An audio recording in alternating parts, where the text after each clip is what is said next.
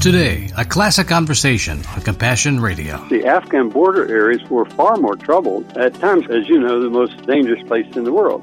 Thankfully, the government denounced the tragic event and arrested the uh, mob leaders that they could.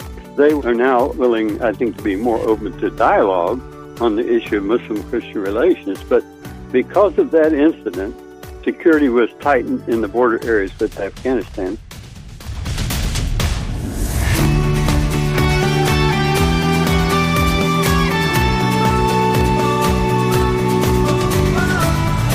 Hello, friends, and welcome back to Compassion Radio, the daily radio journal of God's intrepid people in the places that God sends them. Thanks for joining us today. Over the years, we've had the honor not just to travel, but to partner with an amazing organization called Conscience International, which is led by a true trailblazer, Dr. Jim Jennings.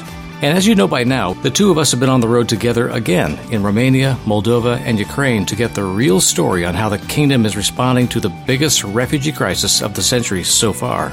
We've identified some terrific ministry partners with whom we intend to make a serious dent in the despair that so many now experience as a result of a truly unjust assault. More on that in the days to come. And we ask for your prayer cover as we return to the U.S. this week. The last major story that involved Jim Jennings concerned the fallout of the war's abrupt end in Afghanistan and the many loose threads that still dangle on as a result. It's a complicated web of details, but Dr. Jennings knows how to bring it all into focus. So, as we travel back from this last round of faith adventure, I'd like to revisit this story. It has a lot of parallels to what's happening right now in and around Ukraine. May what you hear inspire you to think, to pray, to act, and to give so that others might live and experience the love of God's kingdom coming to the rescue. I'll tell you how you can do just that later in the broadcast. Today begins the three part interview on the subject, and again, thanks for joining us today. Now, here's part one of that story. Well, it's a new year and a whole new set of opportunities. I'm looking forward to seeing what God has for Compassion Radio and our partners over here at Conscience International. We've heard them before on the program from many of their field operatives. And of course, Dr. James Jennings has given us some insight over the years on how to deal with the realities that are beyond our borders. Dr. Jennings, welcome back to Compassion Radio in 2022. Thank you, Bram. It's great to be here on this new year. Yeah, I'm glad it's a new year because I'm pretty ready to be done with 2021. You might feel the same way. Agreed. Dear friends, and we've had a lot of stuff to go through as a ministry, as a family. We're okay to say good riddance for the last year, but that does not mean that this year is going to be an easy one to start up. We can reset our compasses, we can get ourselves back on track, and we can get ourselves in the mode of expecting good things from God and acting like God's going to do it. You picked up the torch at the end of 2021, decided it was time to break through to places that we have not been able to go for years because of the pandemic. Can you tell me where you were active in in the past 30 days? Well, I was in uh, Pakistan and attempting to bring aid to the Afghan refugees and to get started, if we could, in a girls' school for the lack of education is one of the greatest problems with the new regime over there and with that part of the world in general. It's not just Afghanistan right. that has not educated its children, but there are millions of children in Pakistan who are not in school. Twenty-two right. million children are not in school in Pakistan. That's the second highest country total in the world. Did you find it was easy to get access to Pakistan this time, or was it a little more complicated? No, quite the contrary. And uh, let me say that there were two events that shook the world in mid August. And you remember what they were, and that was the American evacuation of its troops from Kabul, Afghanistan, and the collapse of the government there, the takeover by the Taliban mm. fighters. And then within just a few days before, after that event, the earthquake in Haiti mm-hmm. struck 9.2 on the Richter scale, which was larger than yeah. the one that killed 220,000 back in 2010. So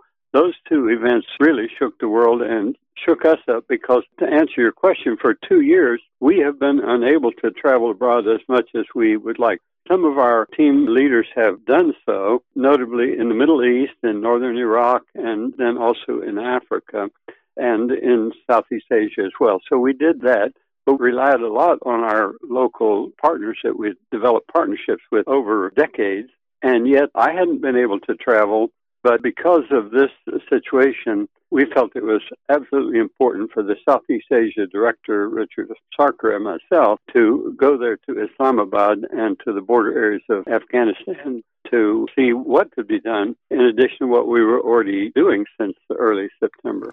I would say that it doesn't appear in mainstream media back in America that there's been a whole lot of attention or even traction on stories that are about what's happening between those countries anymore. Once our troops leave, we don't care anymore. That would seem to be the kind of style we have as America. Unless we're sending weaponry there or a lot of money, we really don't pay attention to it.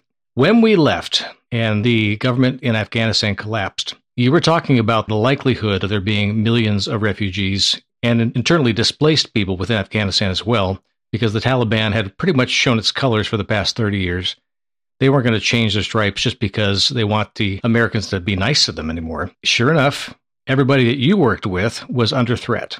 So tell me about the people you worked with and the kind of projects you were involved with in Afghanistan and Pakistan before the government in Afghanistan fell, and then what became of those projects, and why you went to where you did on this last trip. Well, going back to 1998 all the way through 2017, we were very heavily involved in Afghanistan and Pakistan, primarily to start with during the early part of the war in Kabul and uh, Mazar-e Sharif in the north and in Herat in the west. Uh, later on, we settled down in Peshawar, Pakistan, to do our work there to respond to the refugee crisis. We even did a child surgery at the Indira Gandhi Hospital mm-hmm. in Kabul, and also surgery on children in Rawalpindi, which is the large city just beside the capital city of Islamabad so we did surgery there as well. But the big events, in addition to the Afghan war, were the Kashmir earthquake, which took about 22,000 lives, and we were there with helping the U.S. Navy load people onto mm. helicopters to transport them, then transported by a mule train down the mountains, and we put them on the helicopters stabilize them first just out in the airfield. And so we have an earthquake that happens in the middle of all this other turmoil, politically, militarily. And it's kind of hard to keep track of when all these events happen, but they all overlap and they all have similar kinds of effects. People are displaced, people can't get back to their normal routines, and with wars happening at the same time, there is no other way to get back to normal. These people have been moving for many, many years. We have an entire generation or two of young people that have never known their homes. And they've known nothing but traveling between camps or evacuating from one province to another or across international borders and hiding out in Pakistan and vice versa. So you've gone where the action is. You've found the people where the needs were, and you took action on those needs in the name of Christ. So it's been very much a gospel centered kind of ministry. That's what I've appreciated about Conscience International all these years. It is literally the red letters in action. What Jesus said to do, where he went, you went. And you wanted to go again. Of course, we wanted to go. But during COVID, there was no availability even of international flights to get to some of these cities. And when it finally opened up for you again to go do a investigative trip to find out where the people have ended up, where your key partners have ended up, you had to find a way to get back into Pakistan. And as I recall, it was not easy to get your passport okayed or stamped to get in. That's right, Bram. It was literally a nightmare to do that. But I, have got to say that you're right about the effect of these large uh, disasters. In addition to the Kashmir earthquake, then there was the Indus Valley floods, which the hmm. UN says affected more people, like 20 million, than any disaster they had ever dealt with because it was so widespread. But you're right, just to get back into a country that is increasingly under pressure and increasingly tense because of the war on its border in Afghanistan and because of the pressure from the United States and from China and Russia on the other side, it's very difficult to get in. So what we went through to get the visas was something I've never encountered in uh, 30 or 40 years of travel. They now have electronic means to surveil you, and they collect all this data and information, and then they actually refuse to give you the visa anyway, unless you have political influence. Uh, mm-hmm. Uh, which we finally were able to get our visa and travel there. And then, as far as the conditions for travel during the pandemic, and it was terrible to have to do all the traveling at one time, which takes, you know, 48 hours before you can get there and get any sleep it's it's a very rugged uh, condition to go through. Dr. Jennings, on your way to Pakistan on this particular trip, you thought after all of the hassle of getting your visas and getting the political influence to help you get into the country to do the thing that's going to help all the people anyway, you're ready to go. And then you get in the air and a big thing came up that was going to complicate what happened when you hit the ground. And it didn't really make the mainstream media over here in the West. It had to do with a Christian factory manager somewhere in the country. Can you fill us in on what happened during that event? Yes, we were flying and we were in the air when this happened. When we landed, it just had uh, taken place a few hours before we arrived in Islamabad. As you said, a Christian man was murdered by a mob and his body torched after being accused of blasphemy against the Prophet Muhammad. So this took place in a relatively normal part of the country, Punjab, a place called Sialkot, whereas the Afghan border areas were far more troubled. At times, as you know, the most dangerous place in the world. Thankfully, the government denounced the tragic event and arrested the uh, mob leaders that they could. They are now willing, I think, to be more open to dialogue on the issue of Muslim Christian relations. But because of that incident, security was tightened in the border areas with Afghanistan. So we planned to travel to Charsada in the Khyber Pakhtunkhwa district. While waiting for a permit to be issued, another mob attacked and burned a police post because they heard the Christian wow. man that they intended to kill for another alleged incident of blasphemy had been taken into protective custody by the police. If I'm not mistaken, they attacked about five police posts and set fire to one uh, and burned it. So that wow. was something that created a security crisis when we first uh, got on the ground there. Compassion Radio will continue to keep bringing you encouragement from the Word, inspiring stories from the front lines of faith, and awesome opportunities to make a difference for the kingdom around the world. But we need your help right now to continue doing just that. Every year, we commit ourselves to finding and supporting kingdom projects that are often hidden in plain sight or that have an outsized impact in places that relief agencies or ministries just can't reach. Beginning last year, we put you in the center of the action in Ukraine. We visited with intrepid Ukrainian pastors like Oleg Magdich. Oleg now leads an all volunteer medical evacuation team operating right at the front lines. He's working on a whole new program to network emergency workers who do the job of transporting injured civilians and soldiers to safe hospitals away from the front lines. Because of your support of this ministry, I was able to send thousands of dollars worth of computer equipment to assist Oleg in his new initiative to save even more lives. Give as often as you can to keep these projects alive and to keep these stories coming to you each day. For all that God enables you to do, thank you so much. You can call us at 1 800 868 2478.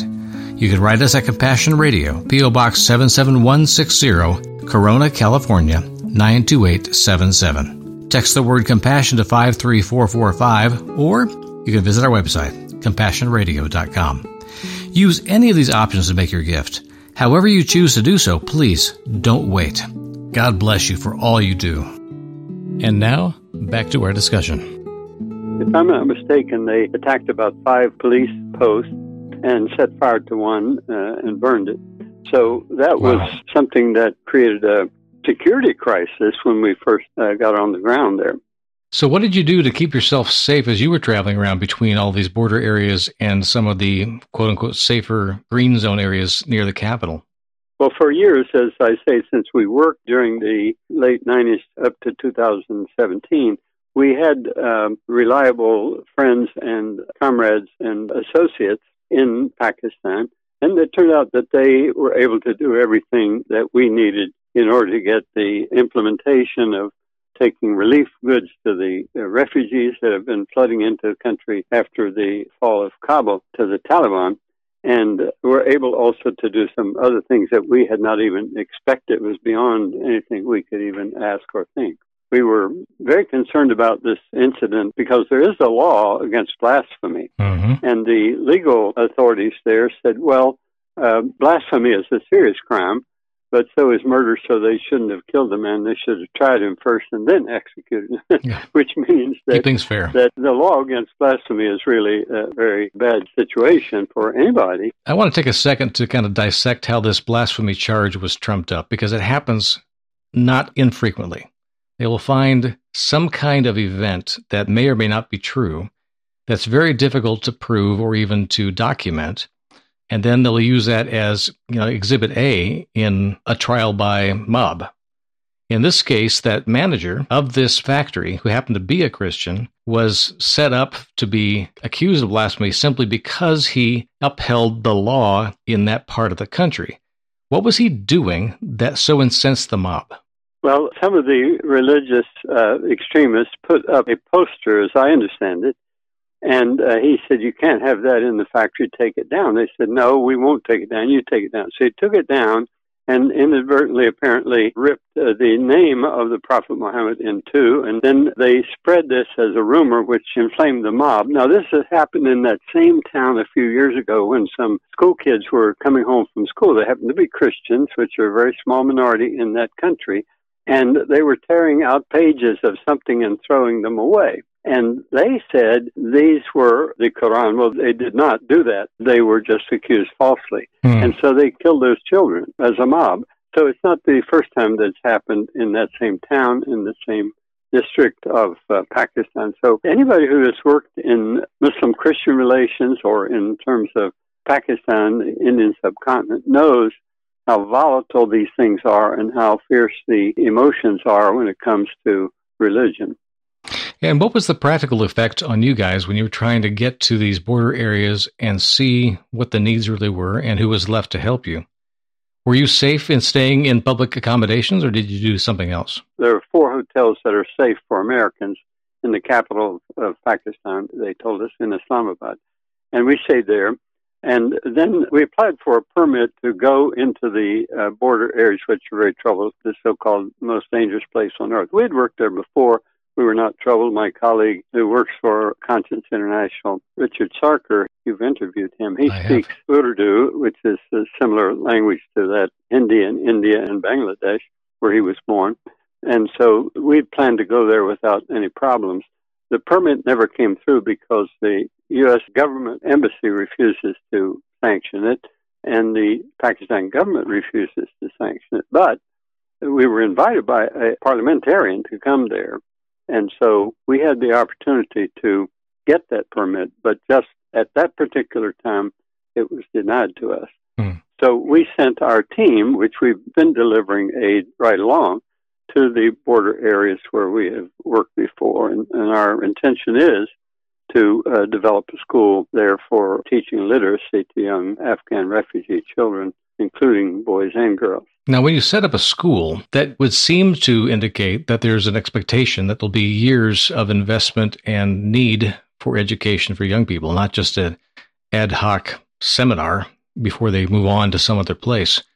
What are the prospects of those kids that are now in camps across the border from their own home country?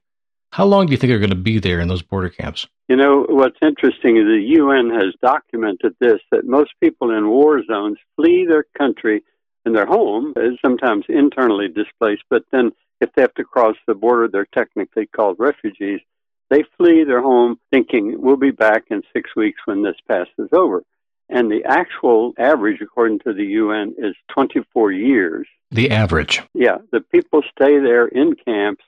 Some are able to go back in some situations, some are not. Some stay there and they live the rest of their lives on the UN dole. Of course, I'm familiar with this from the siege of Beirut in 1982, mm-hmm. uh, actually Gaza in uh, back during the 80s and 90s, and the people there have uh, been living 70 years under conditions of uh, hardship because they had to flee their country. So this is uh, all over the world a growing problem. You and I, of course, would be thrilled to see that the need for those schools would disappear in a very short time, but the likelihood of it happening is not high at this point.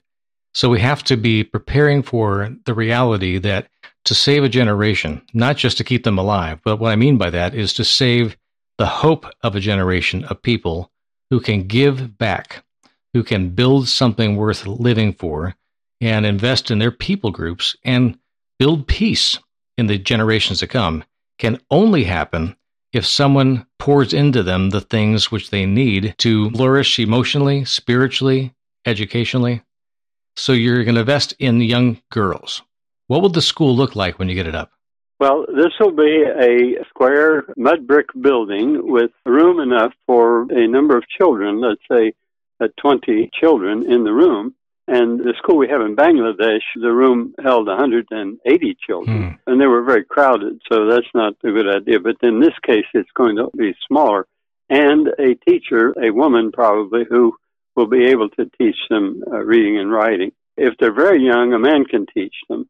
But if they're in the high school age, girls, what we call adolescent girls, in Afghan culture, that girl's not supposed to go to school. She's supposed to be married. Mhm. And so they either force them into marriage or deny them the right to go to school, which is the same thing. But let me broaden out a little bit, Bram, and just tell you that the World Food Program just reported that of the 22, uh, almost 23 million people in Afghanistan, 11.5 million, or, or about half the population, will face acute food shortages, Mhm. famine risk this winter. Uh, three and a half million of them are children or women or nursing women. So uh, you ask a question, how in the world does the World Food Program know that about Afghanistan? Well, the answer is because they've been feeding the population for years now. Yeah. And now they're continuing, uh, even under the Taliban, because they know they need this food. And the World Food Program says we need $220 million a month. Think about that. In one month, you'd spend 220 million to save people's lives. How much did the war cost? Yeah. $300 million a day for 20 years. So now the World Food Program relies on donations from different countries. They've asked for the contribution from every country. So far, they've got 15% of the money they need to Yeah. do this. So, so some people are going to go hungry, some are going to starve. And how do I know some are going to starve? Because when we were working in Afghanistan during the war, we helped to feed some people up in the mountains who were snowbound and a uh, agency came to me and said, "Can you help us? We need to get through the snow to get up into the mountains, and if we don't do it right away, they'll be locked in for the winter." So the road is not open, but we can plow it, and we'll get up to the mountains if you'll pay for the four truckloads of food up there. And so we did. So the point is that I know that many people will die of starvation if they're snowbound on the mountains and especially since they had a big drought this year and the crop failed and uh, the war was going on and people were unable to store enough food for the coming months. And also for storing water as well, because they would have to have stored water during warm weather, which would be actually in their homes or in the courtyards and kept warm because they'd be covered in straw and other kinds of things to try to insulate them. And when those tanks are empty, a whole lot of snow doesn't help you. It's like being in the middle of a drought and a deluge at the same time. You have no food, you've got no potable water to drink, and you are snowed in. The likelihood of that kind of starvation you're talking about, Jim, is grim. I have to say that because there may be many people that we can't reach, can't help. And I don't know what to say and how we pray for that, but it's a reality.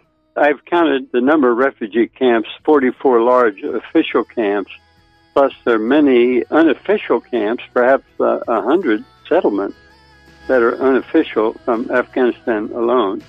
And so, after half a century of war in Afghanistan, many of the people actually live outside the country. My thanks to Dr. James Jennings of Conscience International for giving us a behind the scenes look at what it really takes to be the hands and feet of Jesus in times like these. He'll join me again tomorrow for part two of this three part series. I hope you'll join us then. In the meantime, reach out to us and let us know how we can pray for you in your faith walk. You can reach me anytime through our website or the following email address bramfloria at compassionradio.com.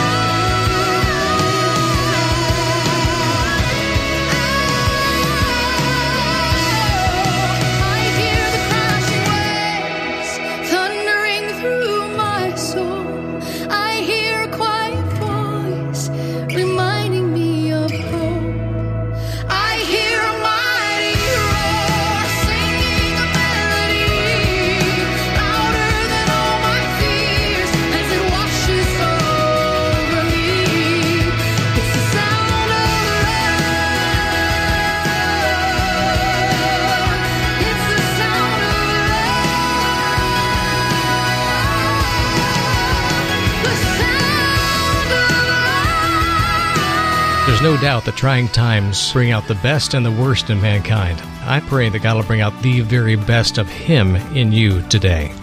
Send your special gift for the church in Ukraine today. Call 1 800 868 2478 or give online at CompassionRadio.com. God bless, and we'll see you tomorrow.